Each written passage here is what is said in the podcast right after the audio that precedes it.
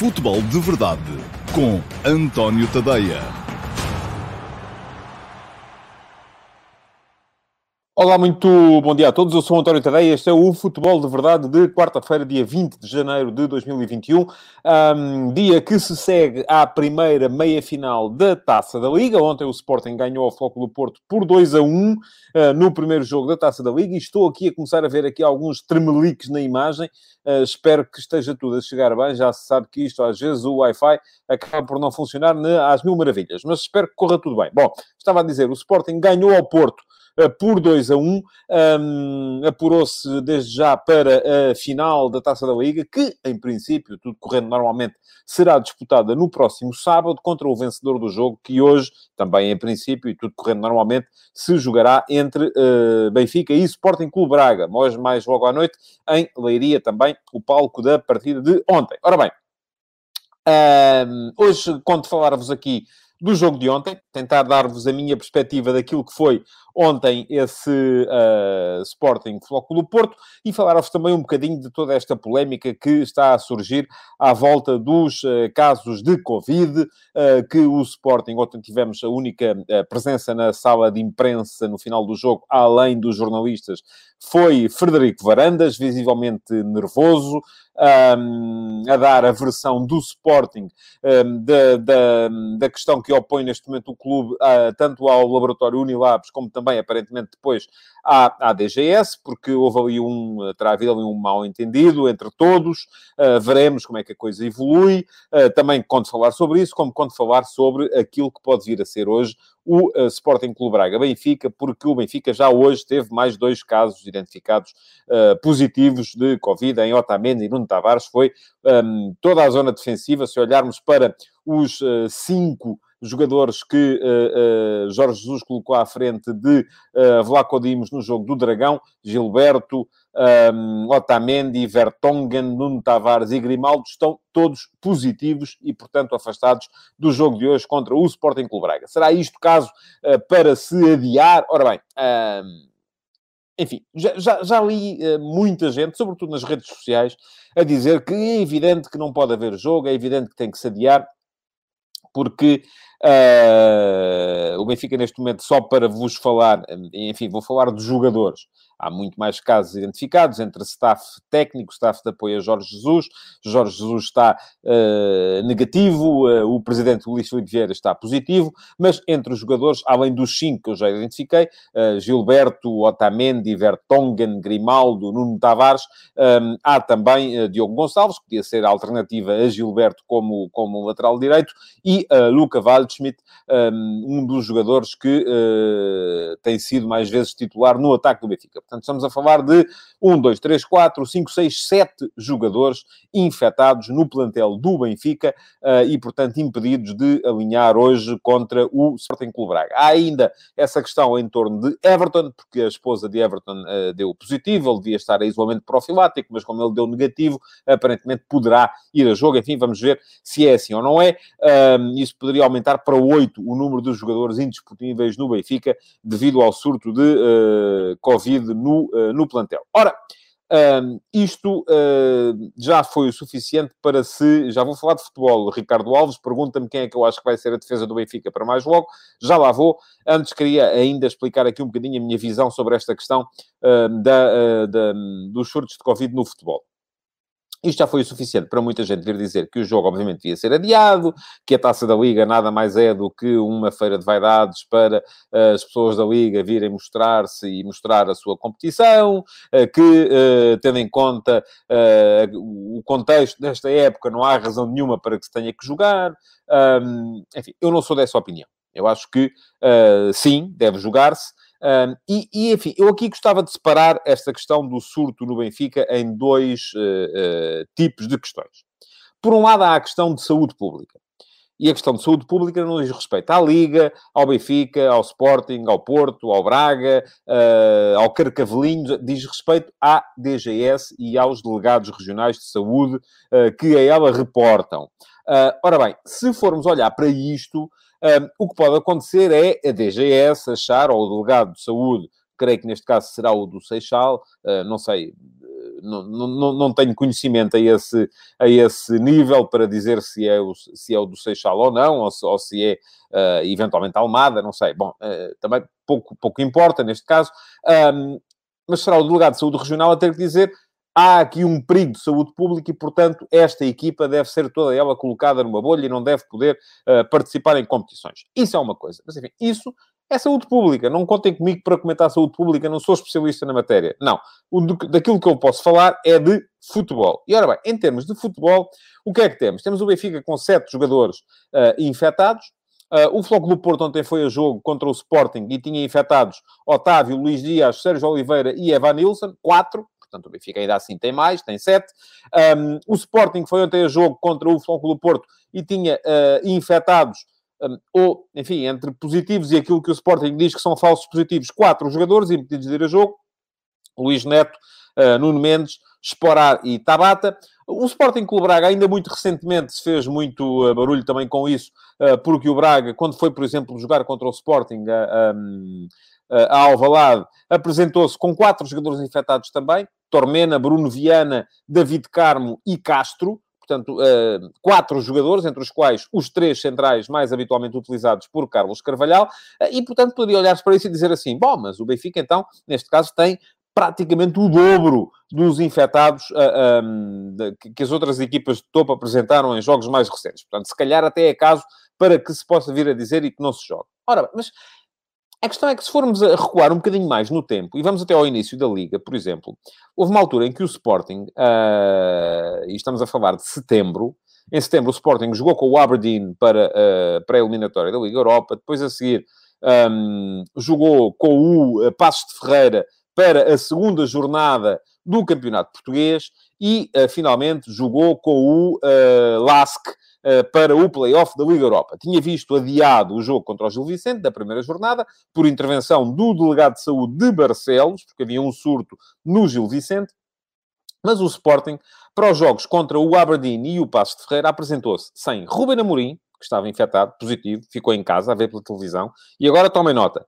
Eduardo Quaresma, João Palhinha, Borja, Nuno Santos, Rodrigo Fernandes, Pedro Gonçalves, Luís Maximiano, Gonçalo Inácio e Renan. Estamos a falar de 1, 2, 3, 4, 5, 6, 7, 8, 9 jogadores. 9 jogadores. E houve jogo. Aliás, nessa altura, um, aquilo que as pessoas do futebol diziam não era que era preciso parar a liga ou que não havia condições para recomeçar a liga. Era que era importante que houvesse público. Portanto, estávamos numa, numa, uh, numa onda completamente diferente. É verdade que nisto muito interfere, uh, como é evidente, o clima geral do país. Na altura estávamos num clima de retoma, era verão, uh, estávamos, não estávamos a ter a totalidade, mas aí está. Isto é uma questão, aí já é, uma, já é a questão de saúde pública não é? Aí do que estamos a falar já é saúde pública. Haverá condições para se continuar a jogar futebol? É um risco para a sociedade que se jogue futebol? Eu acho que não, porque os surtos são localizados. Uh, e os jogadores são controlados. E aparentemente aqueles que vão a jogo uh, são uh, os que estão negativos. Está para ser provado que este surto tenha acontecido em jogo. Aliás, alguém comentava aqui, e eu pedia ao Vitor Hugo Carmo, que eu está com o Sérgio Santos a apoiar-me neste futebol de verdade, que voltasse a colocar esse comentário, que era curioso que os surtos apareciam depois das equipas jogarem contra o Porto. Eu não, eu, eu não, não, vou, não vou por aí, porque está para ser provado que as transmissões sejam feitas dentro de campo. Até ver, eu admito que os jogadores tenham sido uh, uh, contaminados na sua vida privada, quando estão com amigos. Uh, era o Diogo Takumi que dizia os casos aparecerem após os jogos com o Porto. Se eu posso comentar? Sim, estou a comentar. Não tenho nenhuma razão. Não sou subscritor de teorias da conspiração e não tenho nenhuma razão para achar que isto tem a ver com o facto das equipas terem jogado com o Porto. Um, porque senão, então, o Porto estaria toda a equipa contaminada, é essa a ideia? Não, não creio que isso seja verdade. Um, portanto, eh, tanto quanto sei, os jogadores podem ter sido contaminados fora. E depois ter espalhado entre eles, de facto, eh, dentro do plantel. Um, mas, agora, daí vir dizer que o futebol é um risco para a saúde pública já me parece um excesso. Mais a mais, quando vem de pessoas que ainda há pouco tempo estavam a dizer que se podia jogar e que, mais, além de se jogar, devia haver público nos estádios. Ora, eu, em relação ao público nos estádios, tendo em conta a situação geral do país neste momento, evidentemente que digo que não, não pode, não pode, neste momento não se pode, não se pode fazer. Aliás, recomendo-vos a todos que sempre que possam estejam em casa, isolados, é assim que tem que ser. Uh, mas os jogadores são testados com uma regularidade impressionante e, portanto, até ver, aqueles que vão a jogo são seguros.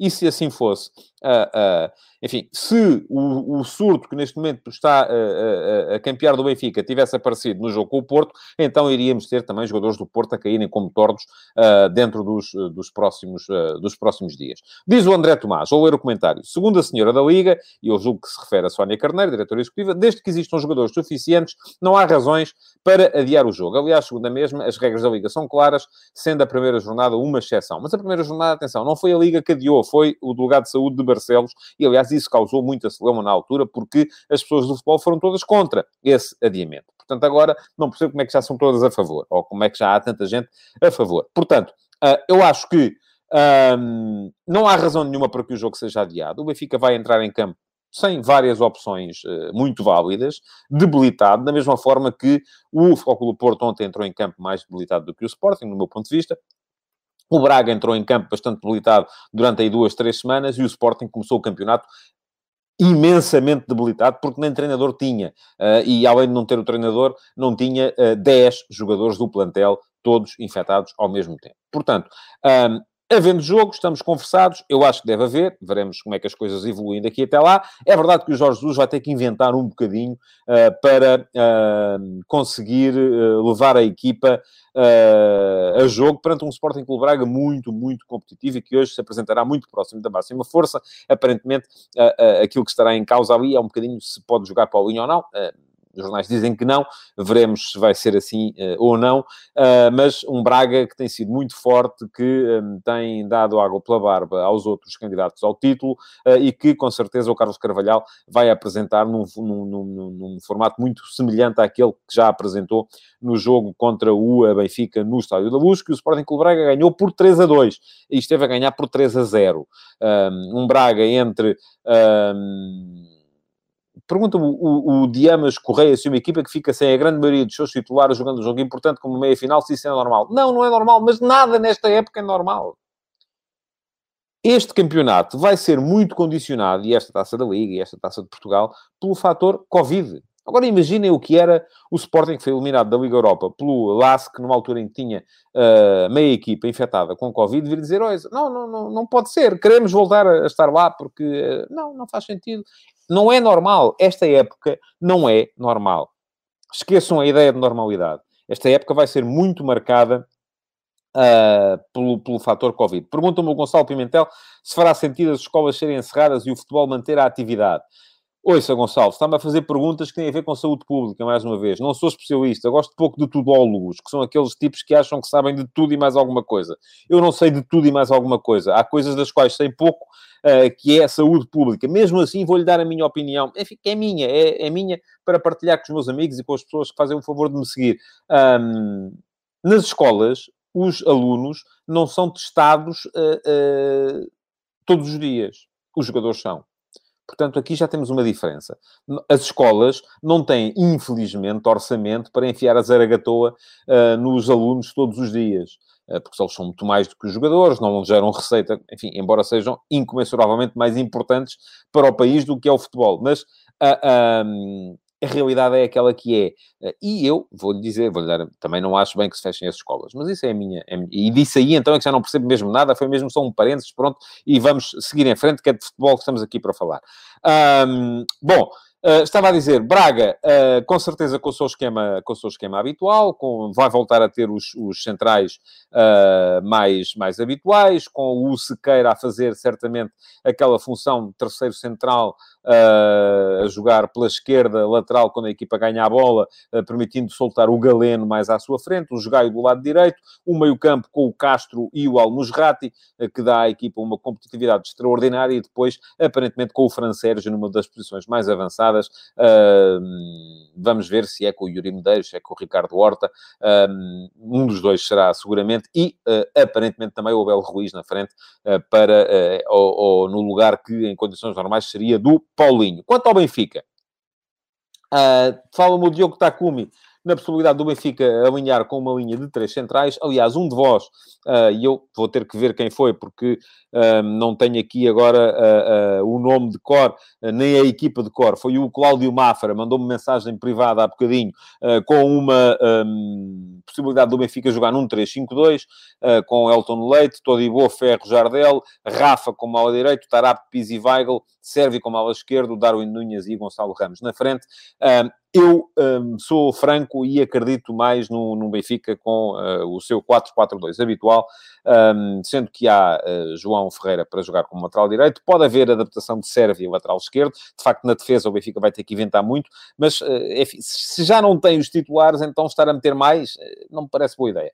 Um, Jardel seguramente titular, ao lado do uh, Todibo, acredito eu, mais até no Todibo do que no Ferro, e depois um meio campo que, enfim, agora aqui já vai depender depender muito da ideia de Jesus, que é o que é que ele quer fazer. Quer poupar os jogadores hoje? Uh, quer jogar com o seu 11 top, uh, arriscando a ter jogo outra vez um, a meio da semana que vem e ter, em vez, neste período mais complicado, ter a final da Taça da Liga, ter depois o jogo da Liga à meia da semana, ter a jornada, o derby contra o Sporting no, no outro fim de semana, ou quer um, poupar alguns jogadores hoje para se concentrar mais na Liga? Pois não sei, mas há, há várias possibilidades. Aliás, o Benfica do meio campo para a frente, não tendo uh, Waldschmidt, tem na mesma, obviamente, uma equipa uh, fortíssima, com Pedrinho, Rafa e Everton para as aulas, com Seferovic, Darwin Nunes uh, e uh, Gonçalo Ramos para a frente, com Weigl, Samaris, Tarabto, Pizzi para o meio campo. Portanto, pode perfeitamente fazer aqui uma equipa muito muito, muito competitiva uh, o Jorge Jesus para jogar hoje, com essa nuance, essa condicionante do setor defensivo estar, de facto, dizimado pelo Covid-19. Agora, a questão é se se adia, quando é que se joga, não é? Porque se formos a ver, um, ehm, não está, as coisas não estão nada fáceis. O Benfica tem, até final do mês, até agora, o Fernando Coutinho, que tem como foto de perfil o símbolo do Grupo Desportivo Cruxense, portanto merece, todo, merece mais respeito ainda por causa disso. Uh, Fala-me em defesa de direito Rafa, porque não? Um, acho arriscado. Acho arriscado. Uh, até porque há João Ferreira, e João Ferreira é uma opção uh, perfeitamente válida para, para, para a posição. Uh, bom, e a dizer, o Benfica tem cinco jogos até ao final deste mês, ou pode vir a ter, caso jogue a final da Taça da Liga. Uh, depois tem oito jogos em fevereiro, caso se apure para a meia-final da Taça de Portugal. Uh, tem seis jogos em março, caso se apure para os oitavos de final da Liga Europa. E, portanto, não fica fácil encontrar aqui datas para adiar jogos e para corresponder ao tal, ao tal pedido dos 15 dias de paragem por parte do plantel do Benfica. Bom, vamos então para o jogo de ontem. Já tivemos meia-final ontem, uma meia-final que veio confirmar tudo aquilo que é o passado recente, menos uma coisa. Enfim, confirma-se que o Sporting, neste século, nunca perdeu com o Porto em jogos em, em campo neutro. Um, confirma-se que na Taça da Liga o Porto não tem... Enfim, não é, não é a competição para o Porto. A equipa acaba sempre por cair e por fracassar.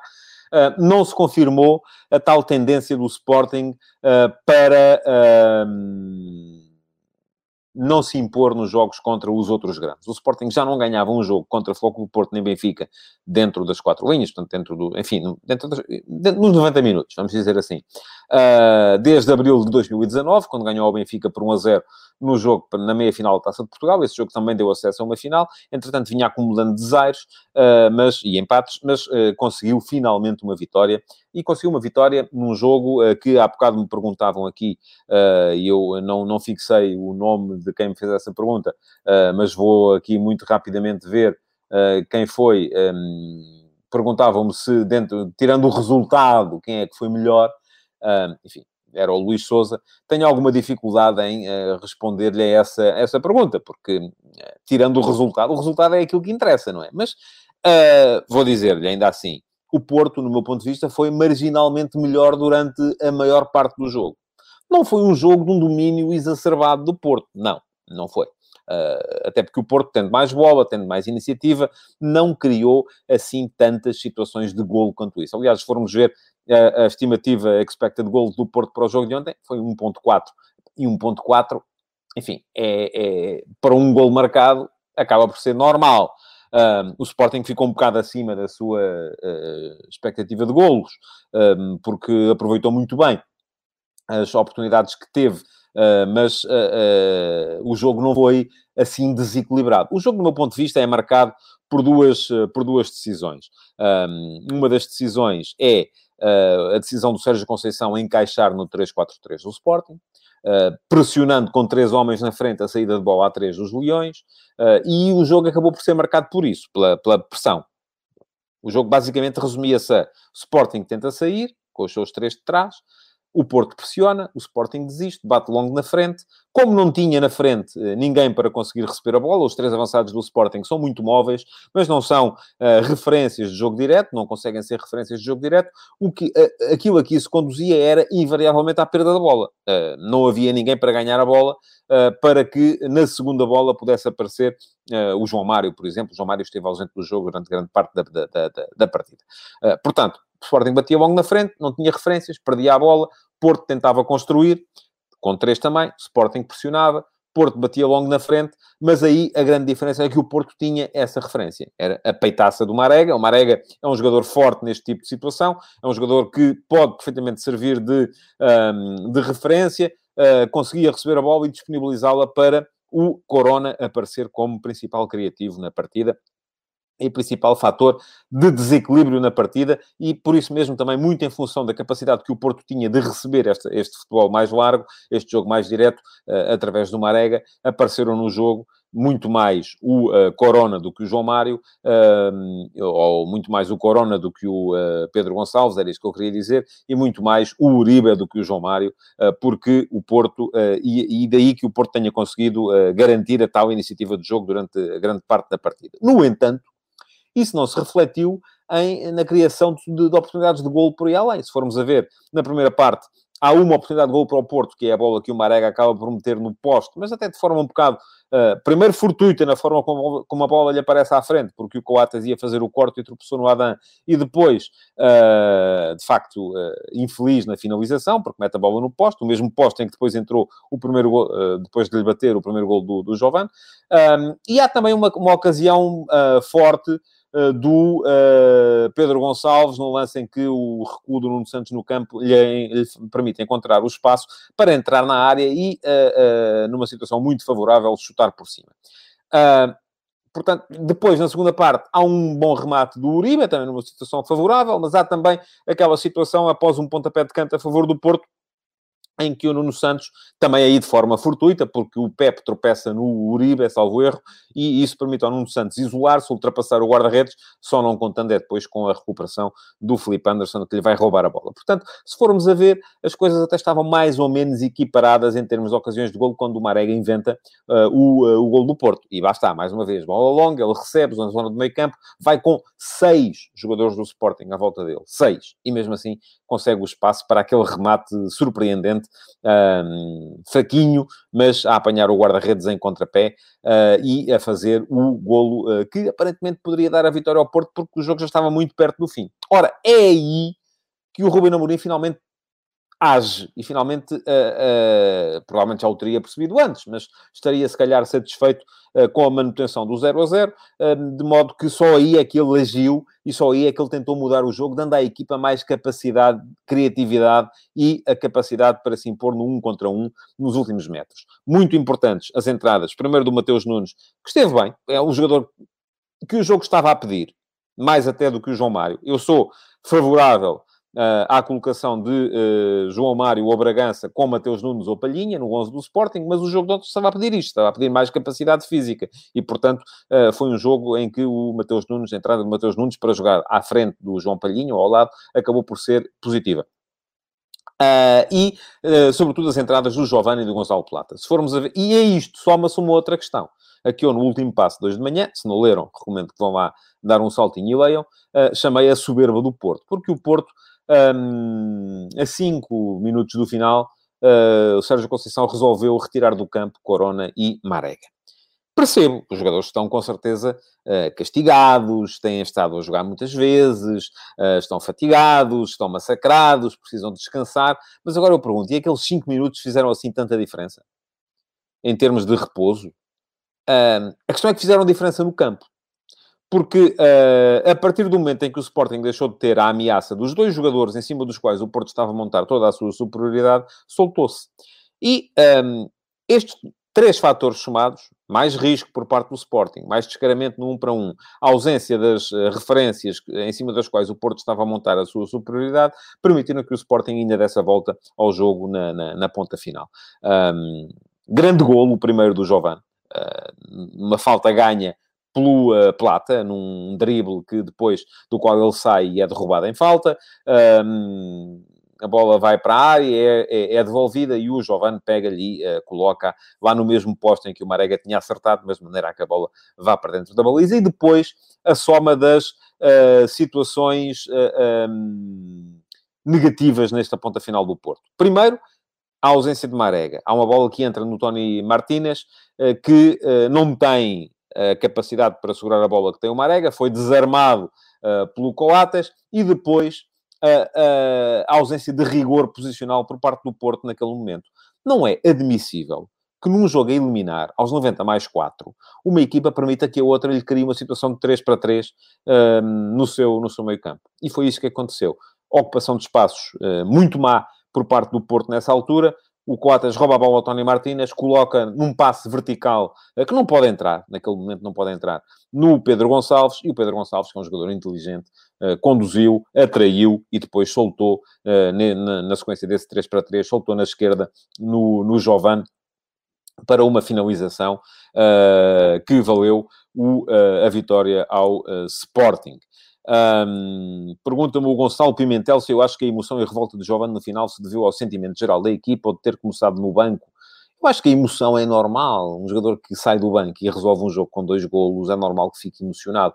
Não sei se houve revolta, houve emoção, sim, e acho normal que, que tenha havido. Segue para a final o Sporting, que fica pelo caminho o Flóculo Porto. Deixem-me só, uh, porque muitos de vocês estavam aqui a falar disso, falar de mais duas situações. Uma delas, o facto de o Porto estar aparentemente mais debilitado de início do que o Sporting. Concordo.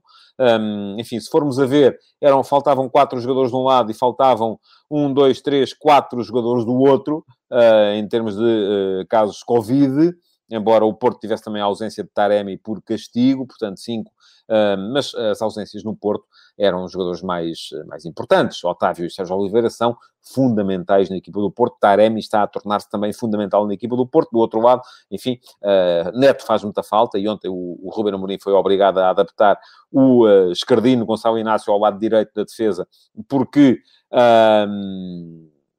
Enfim, o Eduardo Quaresma não tem a mesma capacidade de construção, embora a equipa não tenha construído muito neste trás, raramente conseguiu fazê-lo, um, e depois, uh, uh, enfim, Sporar nem sempre joga, Tabata nem sempre joga, Nuno Mendes, ele sim era uma ausência muito, muito importante. Outra nota, porque muita gente falou disso, para a única questão de arbitragem que aparentemente foi uh, comentada, que era a possibilidade do João Palhinha ser expulso por volta dos 60 minutos de jogo, com o segundo amarelo, por ter travado um ataque do Porto com um corte com a mão. Um, já vi expulsar jogadores por lances como este.